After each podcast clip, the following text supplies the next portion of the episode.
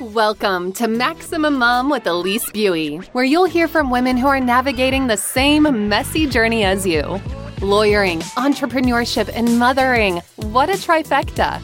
We're here to share tips, resources, wins, losses, and encouragement for moms who are raising a family while building a law firm. So you feel less alone in your journey toward a fulfilling career and being the best mom you can be. Hi, this is Elise Buie with the Maximum Mom podcast, and we are on today on a different day than normal. And I am here welcoming Ali Smedley as my guest. Ali, thank you so much for joining me. Thank you so much for having me.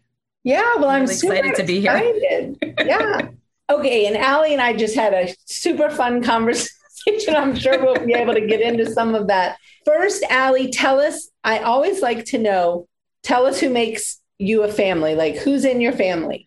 Okay, so I'm married for 22 years. I married the guy that I met the first week of college. So we no lived. Way. Wow. Yeah, we lived in the same dorm and we started dating. We dated through all four years. We got engaged the summer between our junior and senior years, and we got married nine months after we graduated. That's which, amazing. while wonderful, I do not recommend to most people because you are dead broke when you graduate college. Yep. And so it just makes things that much harder. And we have a 16 year old daughter who's going to be 17 years old next month. She's going to get her driver's license. We're in New Jersey. So Jersey is a little bit later for driving, starting to, you know, look at the college process.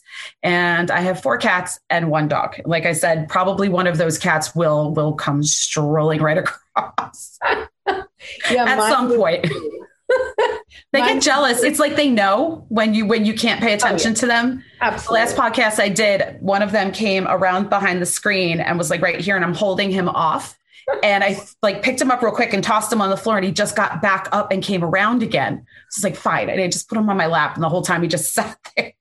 Oh yeah, there's I mean, you know, if you're a cat owner, you know, I mean, there's just only so much you can do with cats. Yeah, they, they have no respect for personal space. Oh yeah. There's one next to me, but he he's asleep, so we're gonna hope he stays there. Well, tell us about your firm. Like how long have you been running your firm? So I'm a sole proprietor right now. So I started Smedley Law Group in December of 2019. So it's been a year and almost, I guess, six months, a year and six months at this point. Prior to that, I was in a partnership for four years. Okay. And with another individual. And we just decided that we would do better on our own than together. So we had an amicable dissolution of practice.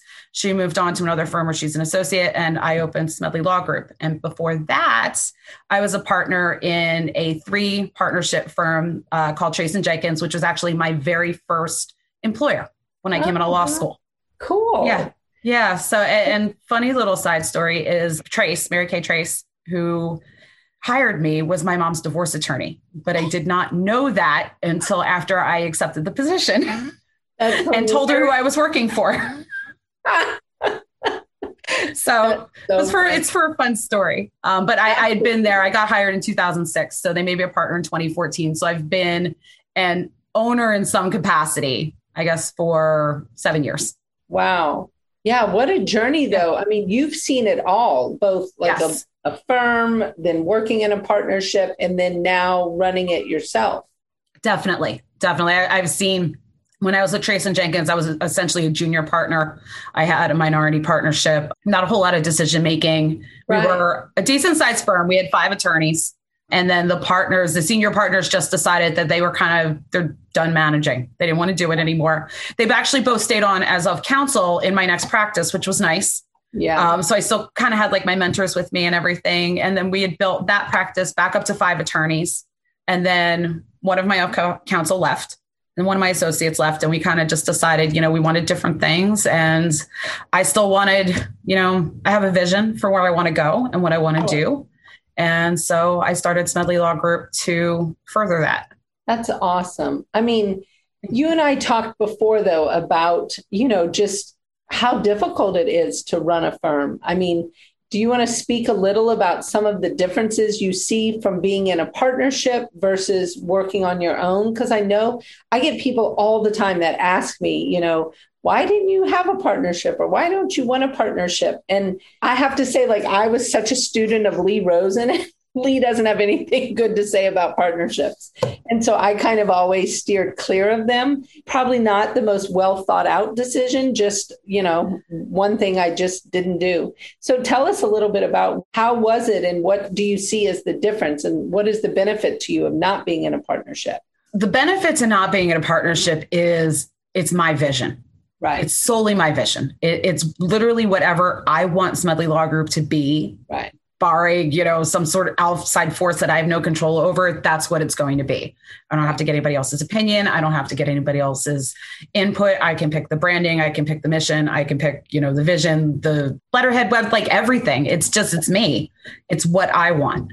And when i had a partner we had different styles. We had different views of what we wanted the firm to look like and that was okay. It just showed us that we just weren't good together.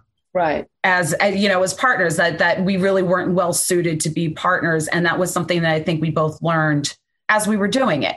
You know right. we we got along. It was you know we got along in the beginning.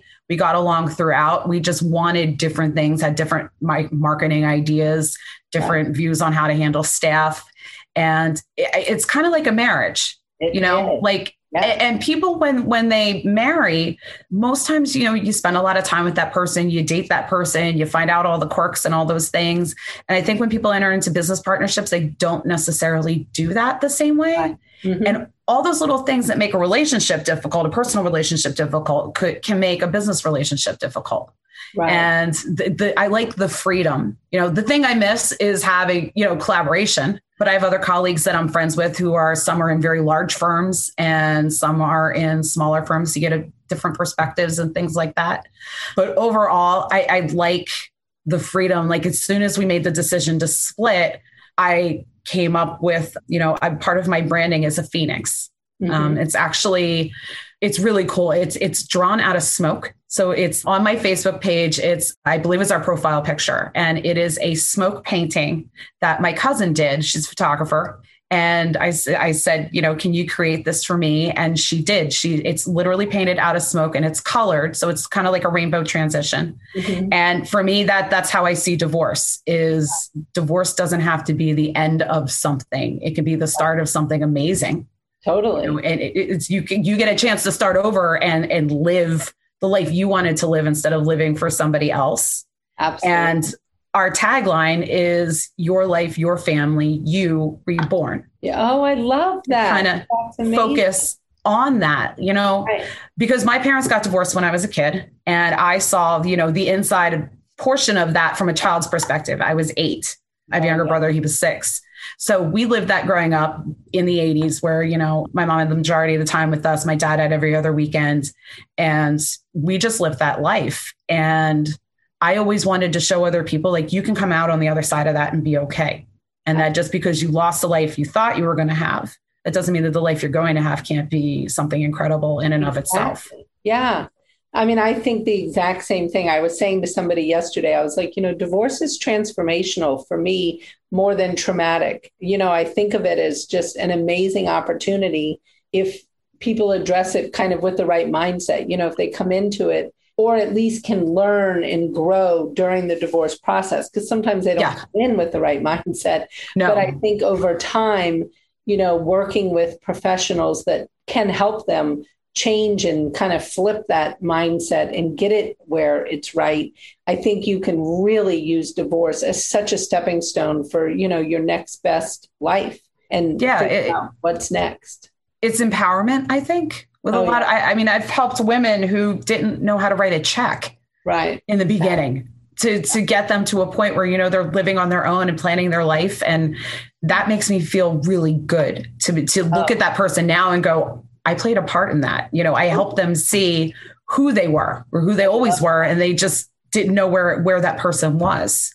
Oh, you know, so it. it's the most rewarding thing we do. You know, is yeah. really being able to help people get to the other side. I mean, I have the same thing where recently I represented a, a doctor, the dad, and you know, he hadn't I mean, he was busy, you know, he had a big job or whatever. So he wasn't like super, you know, involved in all the day to day things. But I mean, he was an excellent dad, you know, and they had made decisions as a family how to handle things. And obviously now with the divorce, they were having to rethink those and make new decisions. And I mean, I worked so hard to ensure that he could have good quality time with his children, despite the fact that he had this big job. But I mean, he was very willing to make changes and do things.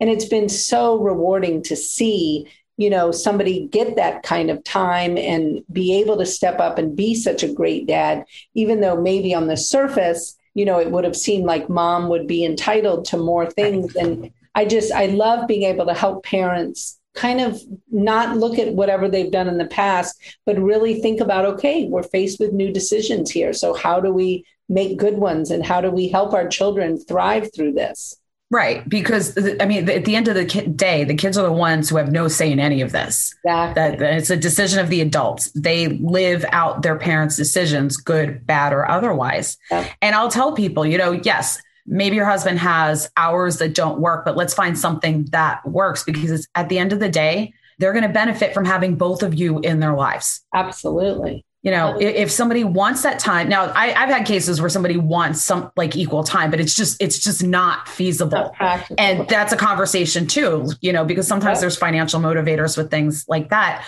but you have to get them there. And like that's part of my job is is to get them there. And and one of the things i try to do with my clients is i don't just tell them what they want to hear Right. A lot of people just totally. want that. They just want somebody to validate yeah, no. what they what they're feeling. And yes, you know, it's okay if you want to, you know, drag this person through the dirt or you want to punish them or you want to take the children because that's the easiest way to hurt somebody else.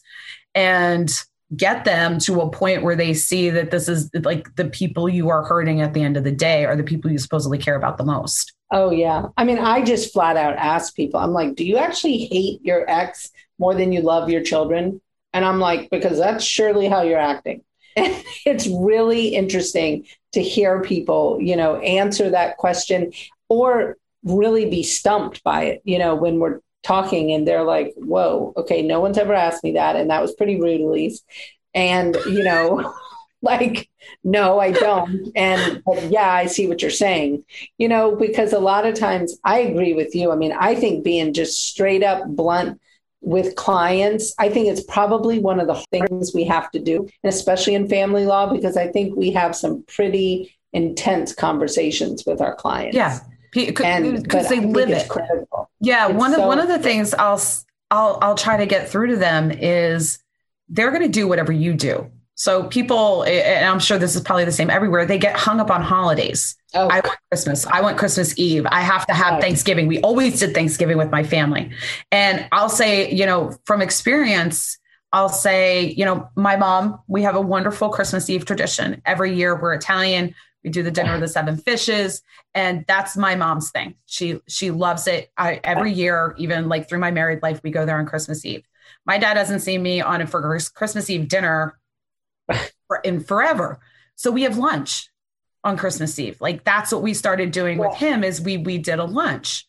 And if I can't see, you know, my, my mom goes to my see my brother for Thanksgiving. So we'll do that and have, you know, have a dinner when she gets back. It's what you make of it.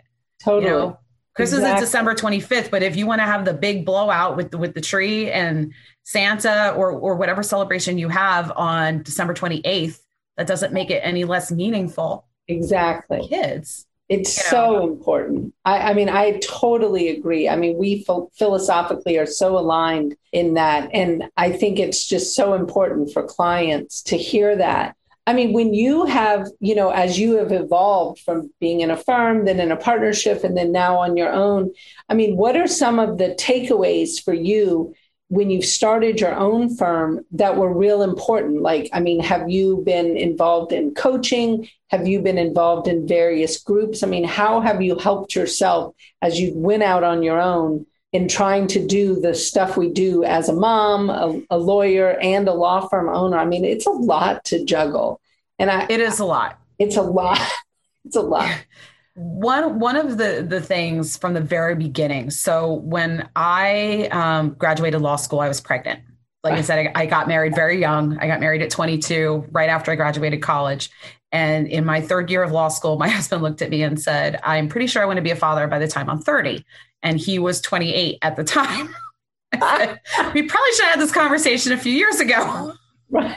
So I tried, um, I thought I could successfully squeeze in a pregnancy through right. my last year of law school, have the baby, take the bar, and then go get a judicial clerkship with like no problems whatsoever, which means that didn't ha- isn't how it happened at all.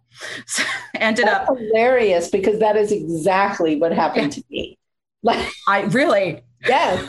I mean, I now, did you get it all threaded properly? Uh, well, I, being that it was completely unplanned, but yeah, I was pregnant, took the bar pregnant, then got a judicial clerkship pregnant, and then had the baby, and you know went back to the clerkship after okay a few days off because you know that's a whole nother conversation but oh gosh my judge's so, idea of maternity leave was interesting oh my god so for me, it didn't work. I ended up with a medically complicated pregnancy. I ended up on bed rest. I had to withdraw from the bar exam. So I had my daughter the week before the July 2004 bar. So, wow. and I spent a week in the hospital. So as my friends are finishing and going out and getting, you know, wasted because they're celebrating, I'm like, yeah, I'm still sitting in the hospital with this newborn here. This is like, oh, so wow. I, I took the bar in February with a six month old. Oh. Then, because I was already in the middle of the clerkship year, I, I, worked. I was working a job in jewelry at the time. So I went back to that job and then I had a clerkship in September. I took a job with a smaller firm to get flexibility so I could be a mom. Right. That was, I always said, I'm really proud to be a lawyer, but I don't want Abby to grow up and go, well, my mom was a lawyer and that was great, but I never saw her right. ever at right. anything. So working in a small firm, you know, there's certain risks that go with that. You know, there's lack of advancement. There's, you know, lower income. We're in a small county in South Jersey. So the, the salaries are lesser than it would be in right. the northern part of the state. But I was able to go to, you know, her plays, her awards at school, her sporting events. I could go to her cheer competitions. And so when I started my firm, like that's my priority. Those are my priorities, especially yeah. now that she's nearing the end of high school. Oh, you know, we yeah. just got back from going to Florida for a national competition, and I said, "I'm going, and I'm I'm dead to you. Like I'm I'm dead to you right. for these couple days we're doing this. You know, run this firm, handle the problems. There's nothing that can't wait until I get back." Right. And I got to, I was able to get to that point by doing co- a personal coaching because I'm one of those personality types where I will always try to take care of somebody else before I will take care of myself. Totally. That gets to be a lot after a while because that's how you just burn out because you're always doing, doing, doing for other people. It's exhausting. Yeah. It is. I was the president of the Gloucester County Bar Association in 2019 going into COVID. So their their term is June to June. So I had like half of a normal term and then everything blew up and I had to start coordinating with the judiciary and the local judicial staff and the family law section and all of these things.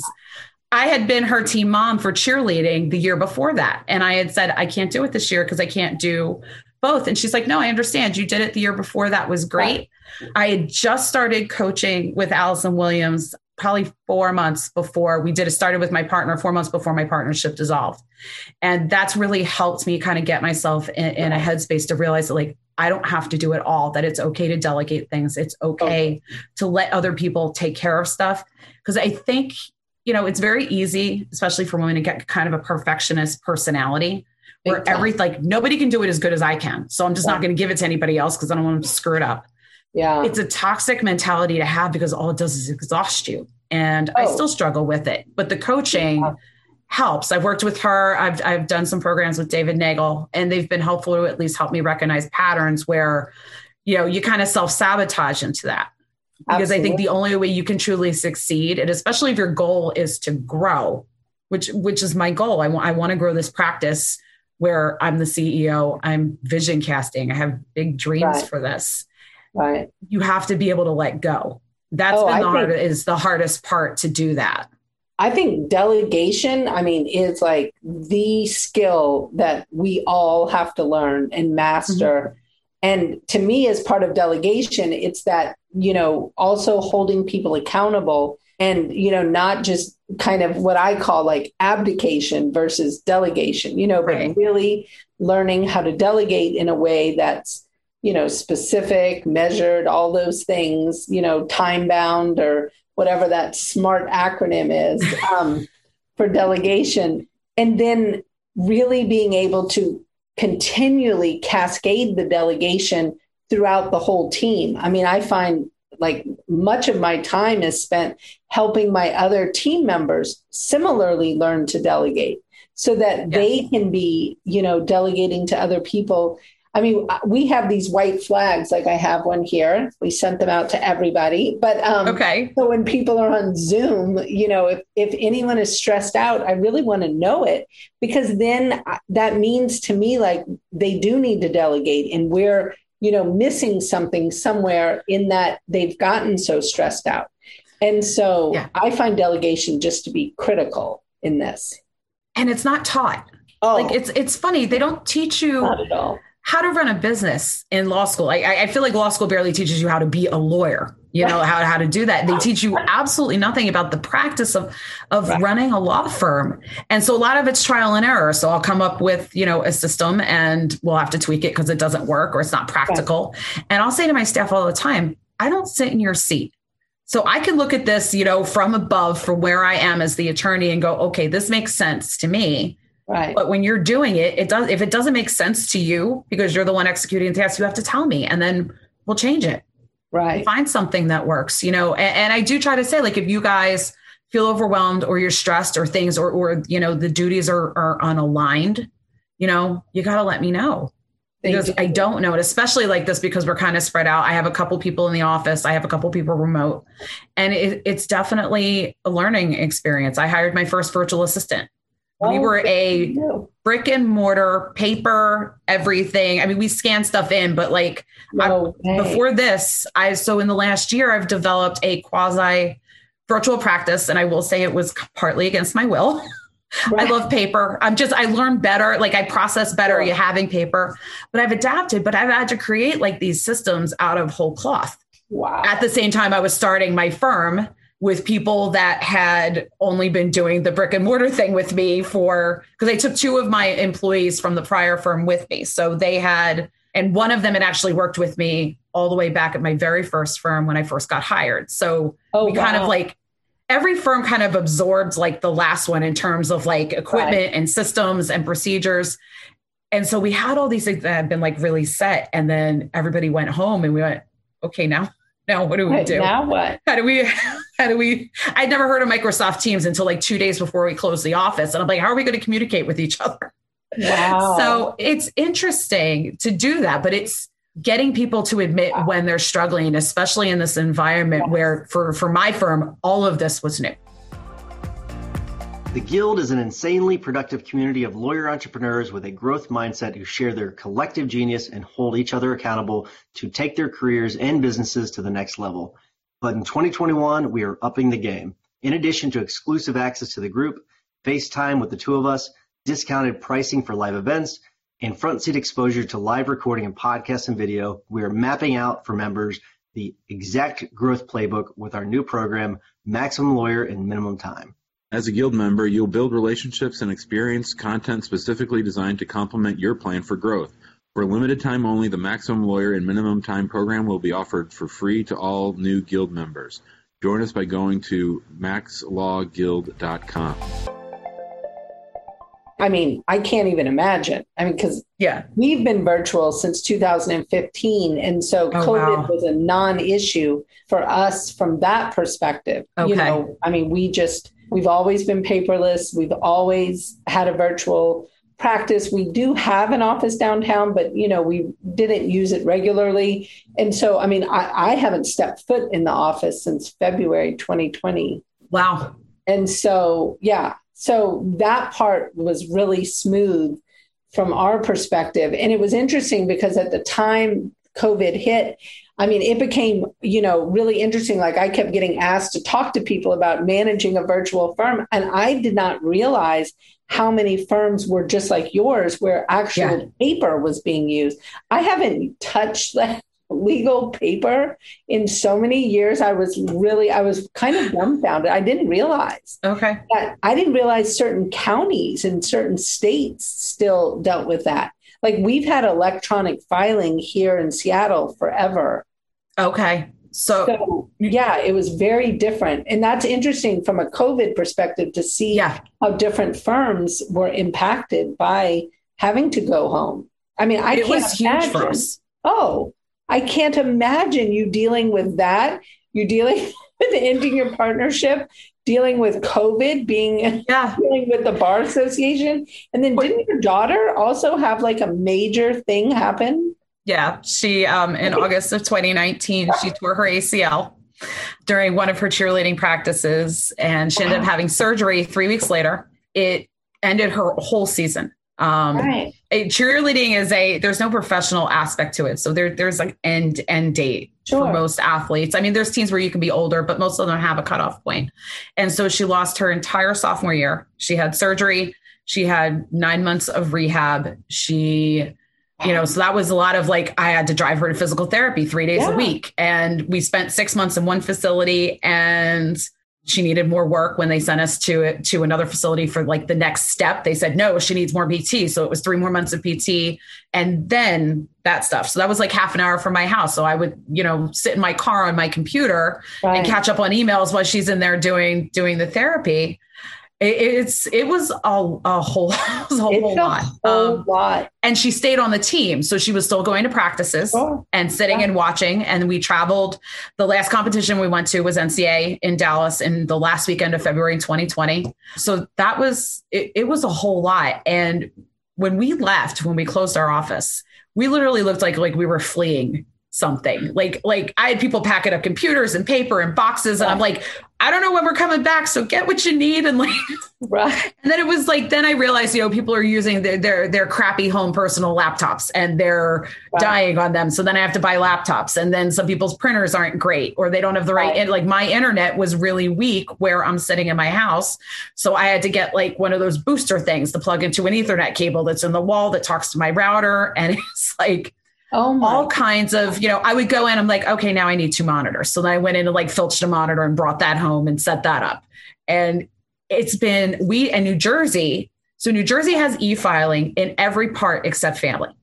We were the no last that we were the last division on the list to be set up for e-courts and they hadn't done it. And I, I, will give the New Jersey judiciary a lot of credit. They pivoted on a dime. They had had um, a program that we called JEDS, the judicial electronic documentary system and it's it's not as good as e-courts because e-courts you can go in and like pull down filings and look at other things jeds is just a document pass-through system mm-hmm. but they launched that thing in like uh, within three to four weeks Oh wow! And they came up with an in, they came up with an interim system. So as bar president, I had to work and communicate to the members of the bar all right, there's these, this is how it's going to work. They set up these email boxes. This is where you're going to file everything as they're getting judges online. And this is how you're going to communicate with the judge's staff. And this is like, wow. and then they got jeds online. So all of that's new also.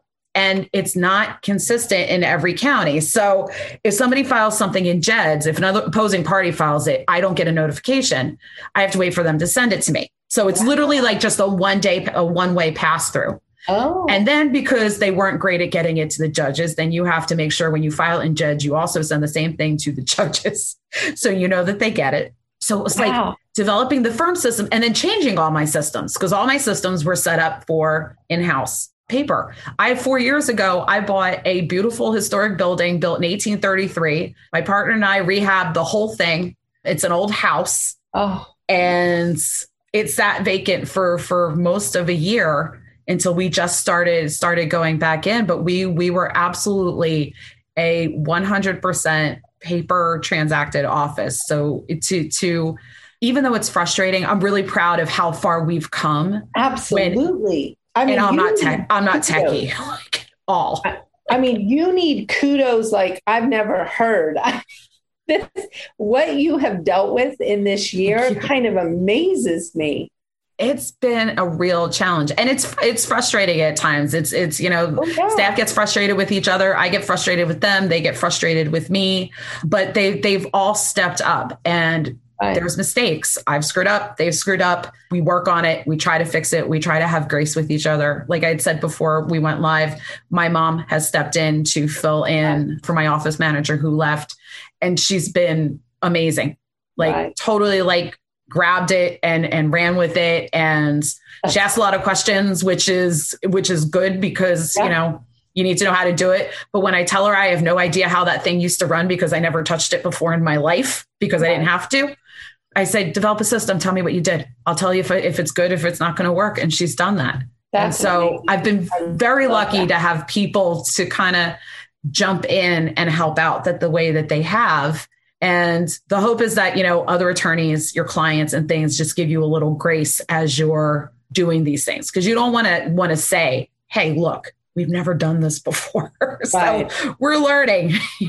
oh, you know, I feel like we have had to say, I mean, though our court, you know, has had e-filing forever, we have had i don't know how many eh, it's close to like 25 emergency orders over the course of this year changing various things yep. so like every time we think we get it under control and we know what we're doing, then all of a sudden new emergency court order. I mean, our clients must think we're a little wackadoodle because, you know, it'll be like, well, that's how we filed motions a week ago, but now there's a new process. And so now the motion that we thought we filed got kicked back or whatever. I mean, and it's been, you know, having to have a lot of those conversations with clients yeah. because I mean, we have no control over those. Nope. We're all doing nope. the best we can. Yeah. And, but I love your attitude. I mean, just listening to you, you're so upbeat. I mean, despite having a year of just thing after thing after thing that could have knocked any one of them could have knocked you down.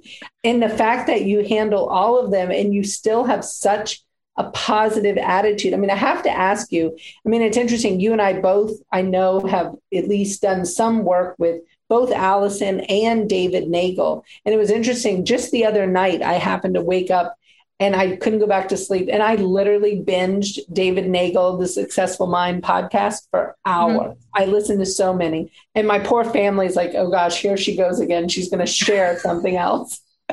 um, I mean, one of the podcasts that I listened to that was just so striking to me, and it was about, you know, kind of like those roles that we we land in behaviorally, you know, from whatever our mm-hmm. childhood situation was, and and our life kind of reinforces whatever that role is, you know, because that's just how we do things, and we have Patterns. that automatic thing. Whereas, and in the podcast, he was talking about, you know, every day you can make a choice and you can decide what you're going to do differently. And it was so simple, yet so profound to think like, I mean, I don't have to do this same thing, kind of like you, like, I don't have to do an all paper office okay now we have a virtual office you know and right. you can choose. And i'm curious like what have been some of your takeaways from david and allison that you think have helped you with your kind of just i mean go to get her done attitude that has allowed you to be so positive? I think between the two of them it, it's recognizing the patterns. Like one of my weaknesses is i will in the moment it's very easy to slide back into the pattern. You know mm-hmm. if, if, something starts going wrong like my my my instantaneous reaction is to get overly frustrated.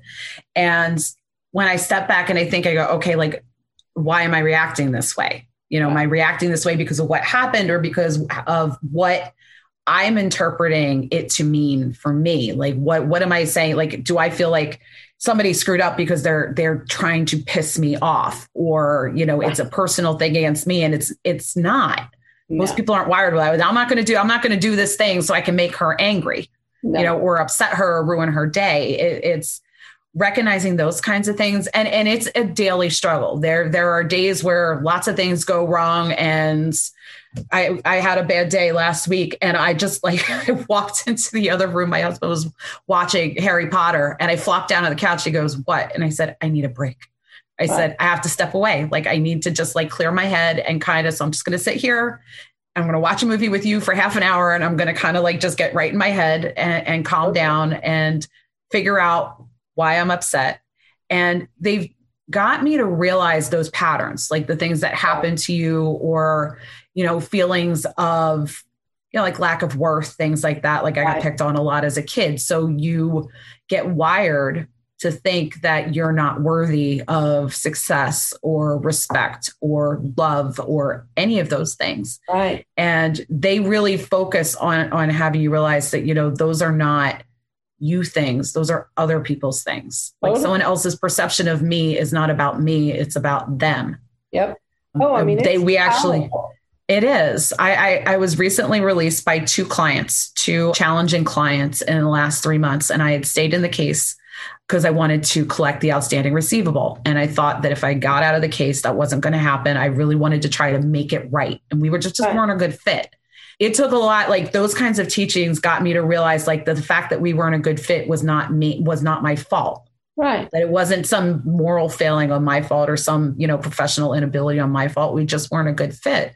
And when they fired me it was relief. And i was able to go it that wasn't me. We just weren't right for each other and that's okay.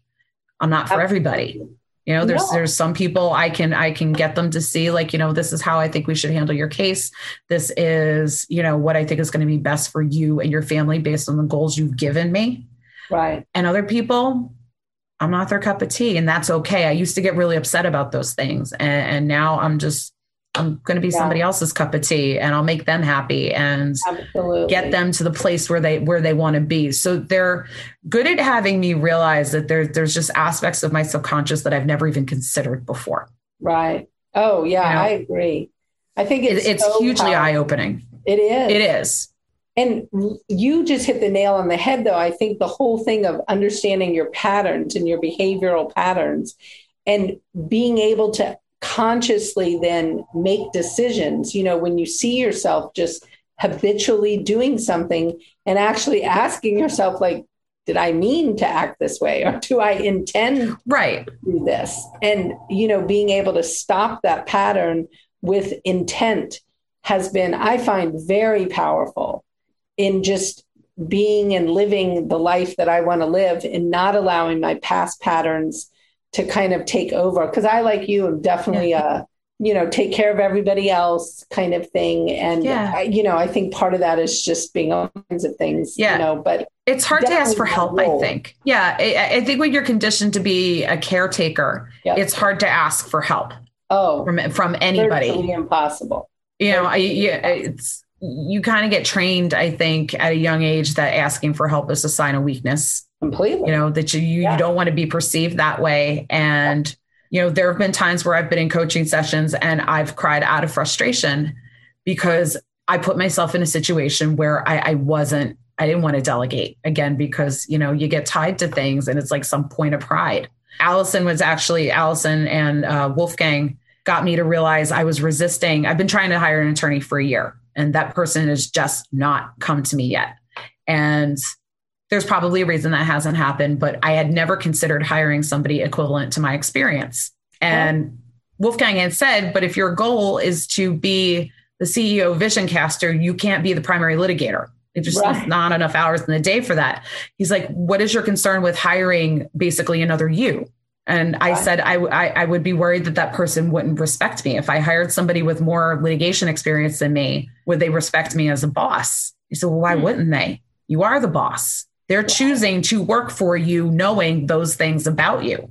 Why, why, why just because you have less experience means that you're not worthy of respect or you're not worthy of, you know, managing somebody right. who has more years in. He's like, obviously, if they're choosing to be in that like senior associate or of counsel position, like that's their chosen path.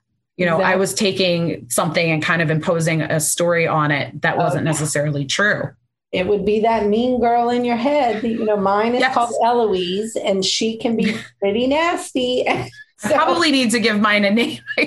oh yeah, she definitely needs yeah. a name. I give yeah. mine a very official name. I think Eloise. I think it's a beautiful name, but it's very official.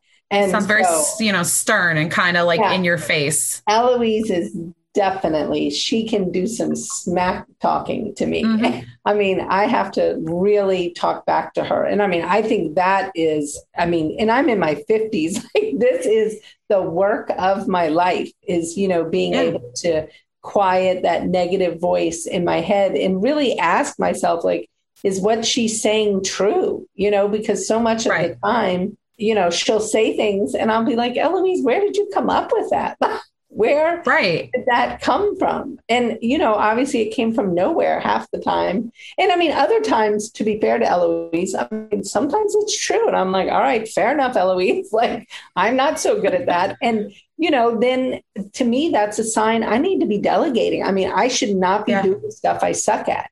Like, yeah. that's not smart.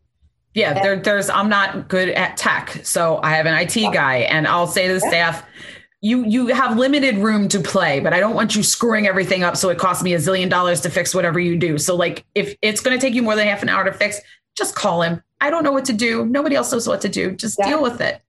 You know, it, it's eye opening. Like and and the question about hiring my equivalent was a huge eye opener Oh yeah. It, it, really showed me a lot of like what I thought about myself and and you know the value I was placing on myself that like why would somebody want to work for me under those circumstances? I had two of counsels that had twice my experience. They chose to stay with me. Right. you know when i started my partnership that speaks volumes. They could have left. They could have gone and done anything they wanted. We terminated the prior firm. Absolutely you know, that voice it's dangerous and, and, and it's insidious to, to, and it tells it keeps you small is what it does. Yeah. It's designed to to keep you small and it takes away your confidence i mean i feel mm-hmm. like your confidence becomes like swiss cheese you know because mm-hmm. you just have to know if you're hitting a hole or not and being able to look at it and determine that so many of those holes they're not even holes i mean you know whatever your mean girl is alexandra i don't know but I mean, she's you know saying things and and it can really impact i mean it's insidious in what it can do yeah. to your abilities and yeah i agree and i think working with somebody like allison and with david and wolfgang i mean i think that allows you to get some real reflection, you know, and have somebody question yeah. some of the things that you're doing and thinking. And I mean, I wish I had gotten involved in all the mindset work literally like 30 years ago. I mean, yeah. 40 years ago. From the from the from the beginning, I think that stuff is so important, especially when you're first starting out, because everybody's out there trying to tear down your confidence. Right. You know, you're you're a baby lawyer, you're fresh, you're fresh meat everybody knows that you know so so like to kind of get that right from the beginning oh, i think yeah. it'd be transformative oh you know? i mean i think about it in terms of i mean when we you mentioned law school you know not providing training i mean we need i think to see in law school both the training on how to run a law firm and also the mindset work i mean i think our cases would go so different mm-hmm. if we as attorneys were working always opposed to another attorney who has had similar work on their mindset so that we're not creating these insane escalated conflicts out of nothing and thus causing more damage to our clients I mean, right. I feel like a lot of times when you're working with somebody on the other side who really lacks emotional intelligence. I mean, you can just see the case taking left turns that yeah. it doesn't need to take. Yeah, I, I have one right now. Like, I, it, because people get caught up in a power trip. Totally. I have I have a case where I got my adversary's pleadings dismissed for failure to fulfill discovery order. And he sent the discovery. I was out of town. My staff called his office twice and said, She's not here. She'll, remo- she'll resolve it, review it as soon as she gets back. If it's good, we'll sign the consent order to reinstate. He didn't want to wait and he filed a motion. Why? I told you I would look as soon as I come back. Like I can't have a family vacation and you can't wait 10 days for me to look at this stuff. Like, like there's just, I think people if it would invest in that kind of mindset work and, and understand how the things that are in their head can be kind of pushed onto other people and it can, it can drive a case which oh. is infuriating. It, it, really would, I think, help the litigation process. Absolutely. And people start out in law school with with kind of a bullying aspect you know who's the best who's the highest ranked absolutely i did a mock trial class i'll never forget i went i went at night and i worked and i was terrified of public speaking so right. people who, who knew me when i did this like you're becoming a lawyer why exactly you don't like to speak in public i'm like nope don't like it don't want to do it i, I felt like i was going to throw up before all of like my whole first year before every motion wow. and we had to do like a mock argument my voice shook through the whole thing like like noticeably shook. And kids were sitting in the seats making fun of me. I went to law school between the ages of 24 and 28. I'm not young. I'm not right out of college. All the night students right. are more adult. And right. these people are making fun of somebody who's trying to work on a skill that she doesn't have. It was hugely demoralizing. And people just like, they don't, right? Because of that weakness in themselves and that need to make somebody else feel worse so they can feel better because of whatever junk they have inside of them. Right. You know, if, if people get educated on that a little more, I think it, it would go a long way. Oh, I think it would go a very long way. Well, I really, really appreciate your time today. And I just, I cannot tell you, I mean, I know we talked about how sometimes we forget to like pat ourselves on the back sometimes and actually acknowledge when we're doing something right. I mean, your ability to get through this year and deal with everything you have dealt with and maintain your positive attitude, I just think you deserve so much kudos because Thank I mean, you. That it's intense. Yeah, well, I have to say you're really inspirational to me. I love Thank you so much. And I just I mean, you're going to be fine. Yeah. I mean, as we all deal with the agonies of this trifecta of life, you know, that we yeah. find ourselves as moms, lawyers, and business owners. I mean, it is a lot. And I think we do need to step back sometime and really acknowledge what we've done because, you know, I mean, there's a lot of stuff that gets accomplished that's really positive and i think we forget to you know say okay and good job and you know just add a girl. Yeah. I mean, I have to remind Eloise, I'm like, you know, you could be nice every so often. right, pay me a compliment. just you know, just say something. well, no, thank you so you, so much. Oh yeah, well, it's been great talking to you, and I hope you enjoyed the yes. rest of your evening. And now I'm gonna have to go eat my lunch. I'm now I'm envisioning the salad that you had yes, because it's lunchtime there. It's just about dinner time here. Exactly. Exactly. well, thank you so much. Thank you very much. It's lovely to talking to you. Absolutely. You have Thanks. a great day. You too. Take care. Okay. Bye. Bye.